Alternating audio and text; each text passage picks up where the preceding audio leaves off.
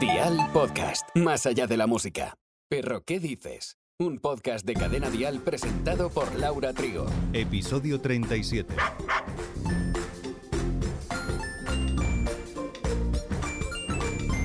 ¿De qué manera nos gusta invertir nuestro tiempo con nuestros perros? ¿Lo hacemos bien? Y mejor aún, ¿qué podemos compartir con nuestros amigos? Para ello, hoy también contamos con profesionales, así que quédate bien pegado a nuestro podcast.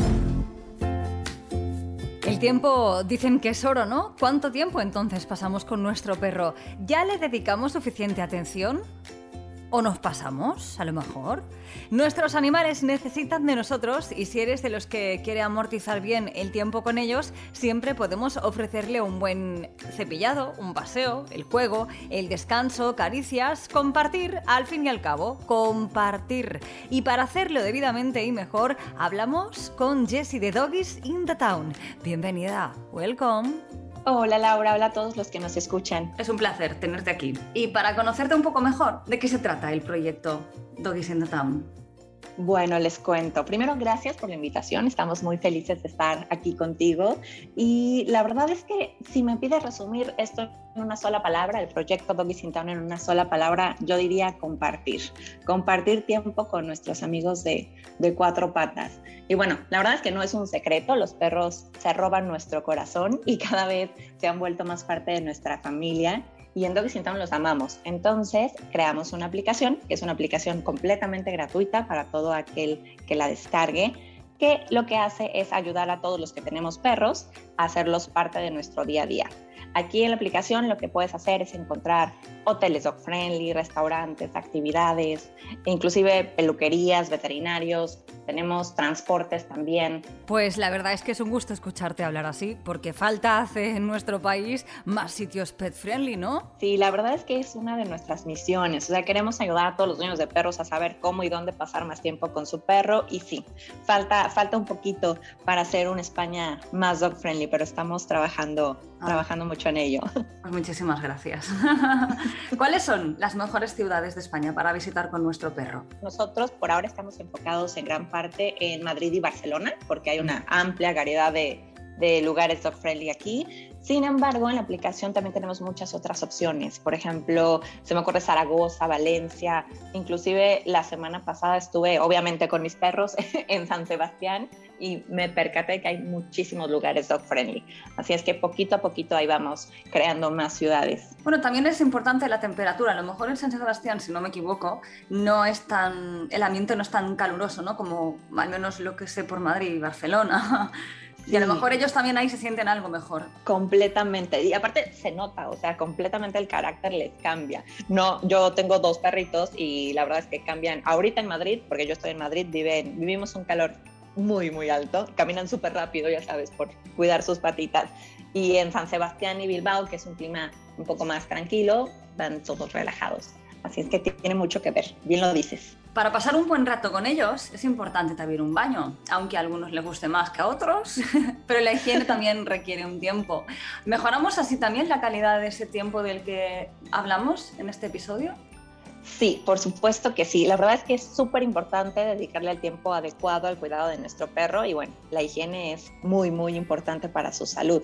Yo diría que lo principal sería elegir los productos adecuados porque bueno, no es lo mismo el pH que tienen nuestros perros al de nosotros, ¿no? Y hay muchas opciones. De hecho, en la aplicación tenemos algunos negocios que te permiten llevar a tu perro y lo bañas tú. O sea, digamos que te prestan ah. absolutamente todo el equipamiento y tú lo bañas. Qué maravilla, de verdad.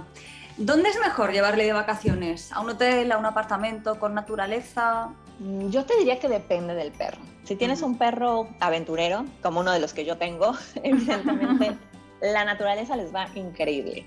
Pero si tu perro es un poco tranquilo o quizá ya un poquito mayor, un hotel o un apartamento le vendría muchísimo, muchísimo mayor. Tenemos amplia gama de, de opciones. Justamente por el tipo de perro y las personalidades tan diversas que hay, nosotros hemos creado filtros en la aplicación que lo, que te permite es decir, por ejemplo, quiero ir a Málaga con mi perro que es un golden de 19 kilos y necesito un alojamiento con tales características. Tú filtras y finalmente encuentras el alojamiento adecuado para tu perro. Qué bueno. Y un buen centro veterinario de confianza también mejora ese tiempo. Estamos mucho rato a veces en una consulta y para ellos esto pues no es agradable. Claro, es muy importante porque además le confiamos la salud de nuestro mejor amigo a alguien. Entonces, justamente elegirlo y elegir uno que sea con el tiempo adecuado es, es perfecto.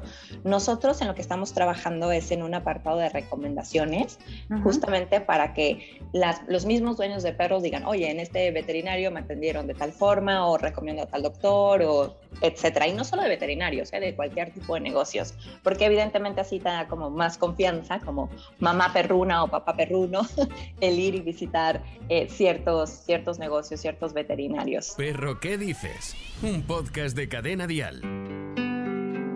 Respecto a las actividades, también son muy importantes porque refuerzan mucho ese vínculo entre dueño y perrete. Sí, por supuesto. Digo, la verdad es que cada quien conoce a su perro, que yo creo, soy de la idea de que los perros conocen más a nosotros que nosotros a ellos, pero depende mucho del, del tipo de perro que tengamos y de la edad también, ¿no? Porque si, hay un perro muy activo, correr, ir de camping, no sé, hemos, nosotros hemos integrado algunas actividades de kayak, por ejemplo, les va perfecto. Pero si ya es más tranquilo, sí, si es más tranquilo como, como uno de los míos, por ejemplo, yo me lo llevo al autocinema. Entonces, depende, depende ahí, pero hay actividades para todos. El punto es que tú disfrutes y que tu perro disfrute. Ay, además en Doggies in Town, en redes sociales, la gente que escucha el podcast lo sigue, se van a sorprender de todo y van a descubrir sobre el mundo canino. Pero hay cada foto que publicáis que yo alucino con, bueno, porque son bellísimos todos, ¿no? Pero, ¿qué pueden llevarse los usuarios? La verdad es que, ¿qué te digo? Yo también me derrito con cada uno. O sea, yo creo que ya los, sí, los que tengo en casa han de decir, ya, humana, basta, por favor, no más. No, otros perros, somos únicos. Pero bueno, la, la verdad es que llevarse justo el mensaje y la invitación a descargar la aplicación es completamente gratuita, tanto para Android como para para iPhone y sobre todo eh, pedirles que se unan a la comunidad de todo tipo. Por ejemplo, si tienes un negocio que quieres hacerlo dog friendly, nosotros te podemos ayudar con tips, características. Eh, de hecho, hicimos un, un artículo en nuestro blog justo para eso y si eres tú una dueña de perro que lleva su perro a todos lados como yo y conoces un negocio que es dog friendly, te gustaría verlo en la aplicación, pues ¿por qué no tenemos ahí un, botón de sugerencias, de recomendaciones, nos dicen cuál es y nosotros lo contactamos. Entonces, a modo de resumen, ¿por qué deberían descargarse los dueños vuestra aplicación? Ah, independientemente de que está hecho completamente para los perros y para los dueños de los perros, creo que la diferencia acá en Doggies in Town es que justamente los negocios son quienes registran. Lo que hacemos es asegurar que sí son dog friendly, porque hay veces que, ya sabes, por excepción te dicen, bueno, sí, pasa con tu perro, pero realmente no siempre son dog friendly. Entonces, esa es una gran diferencia. Ustedes pueden asegurar que quien registró su negocio es porque realmente va a recibir a sus perros ahí y hay infinidad de filtros. Por ejemplo, yo justo la semana, las semanas pasadas que estuve en Bilbao, San Sebastián y esa zona, tenía que buscar una habitación con dos camitas porque tengo dos perros. Entonces, puedes hacer filtrados en la aplicación para que te digan, no, tal hotel te ofrece cama, un cuenco para agua, o quiero estar adentro con mi golden que eh, es de tantos kilos, 19 kilos, una cosa así, eh, buscar restaurantes que sean dentro. Ah, la verdad es que es una amplia gama de, de posibilidades que puede ser en la aplicación y es una linda, linda comunidad. Así es que vayan todos a descargarla, es gratis. Jessica, muchísimas gracias no solo por todo lo que hacéis por ellos, sino por, por cómo hablas, ¿no? El cariño que, que ofreces en, tus palabras porque se nota y eso se, percibe rápido. Eh, te lo agradezco mucho. Cuando quieras tenéis las puertas abiertas. Aquí estamos. Te mando un lamentón muy grande y estamos en contacto. Muchísimas gracias. Ay, gracias. Gracias a ti, Laura, por el tiempo y bueno, muchísimas, muchísimas gracias a todos por escucharnos. Los esperamos pronto en Doggy Town. Un besito. No solo de peludos vive el reino animal. Vamos a ver por qué el mosquito tigre puede ser tan peligroso y qué hacer ante su picadura. Este pequeño insecto está incluido en la lista de las 100 especies exóticas invasoras más dañinas del mundo de la Unión Internacional para la Conservación de la Naturaleza.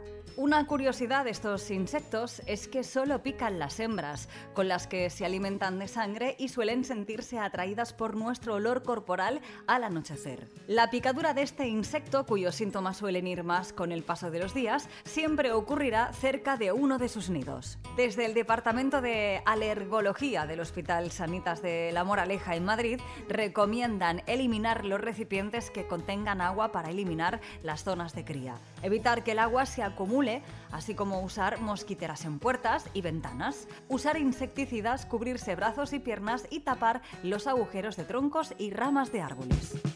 Y la semana que viene, en Perro, ¿qué dices?